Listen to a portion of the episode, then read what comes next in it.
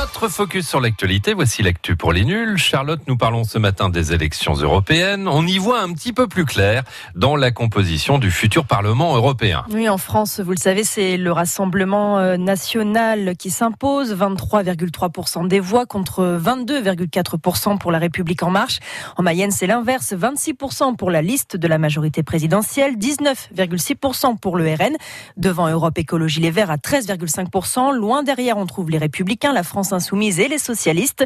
Les élections ont eu lieu dans les 28 pays membres de l'Union européenne pour élire les 751 membres du Parlement européen. Alors Charlotte, en termes de sièges pour la France, ça donne quoi ? Alors le RN gagne 22 sièges, 21 pour La République En Marche, 12 pour Europe Écologie Les Verts, 8 pour les Républicains, 6 sièges pour la France Insoumise et 5 pour le Parti Socialiste. Et quels sont les principaux enseignements du scrutin ? Alors ce scrutin marque d'abord la montée des partis populistes un petit peu partout dans l'UE. 3 formations eurosceptiques s'imposent dans le paysage politique. L'Europe des Nations et des Libertés, l'ENL, composée du Rassemblement national en France et de la Ligue de Matteo Salvini en Italie. Les conservateurs et réformistes européens, l'ECR, dominé notamment par des élus polonais. Et l'Europe de la liberté et de la démocratie directe, le FDD, avec le Parti du Brexit au Royaume-Uni et le Mouvement 5 Étoiles italien.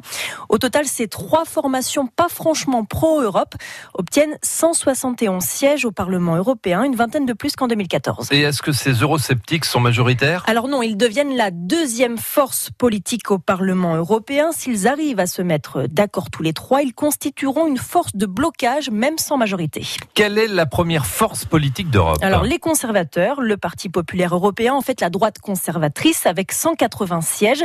La droite reste ainsi la première force européenne, malgré un recul de 41 sièges, lié notamment au recul en France des Républicains. Et en 3e position, il y a les sociaux-démocrates. Oui, avec notamment le Parti socialiste français. Il compte 146 sièges, soit 45 de moins que dans le Parlement sortant.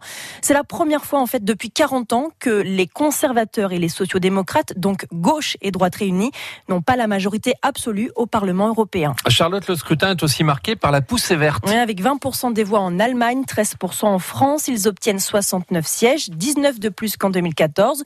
Plus de sièges aussi pour les centristes, l'Alliance des démocrates et des libéraux pour l'Europe, dont vont faire partie les élus de La République En Marche. 109 sièges au total contre 67 en 2014. Et toutes ces formations vont devoir s'entendre. Oui, il faudrait une alliance conservateurs de droite, sociaux-démocrates de gauche, centristes et verts pour éviter que les élus eurosceptiques grippent la machine parlementaire.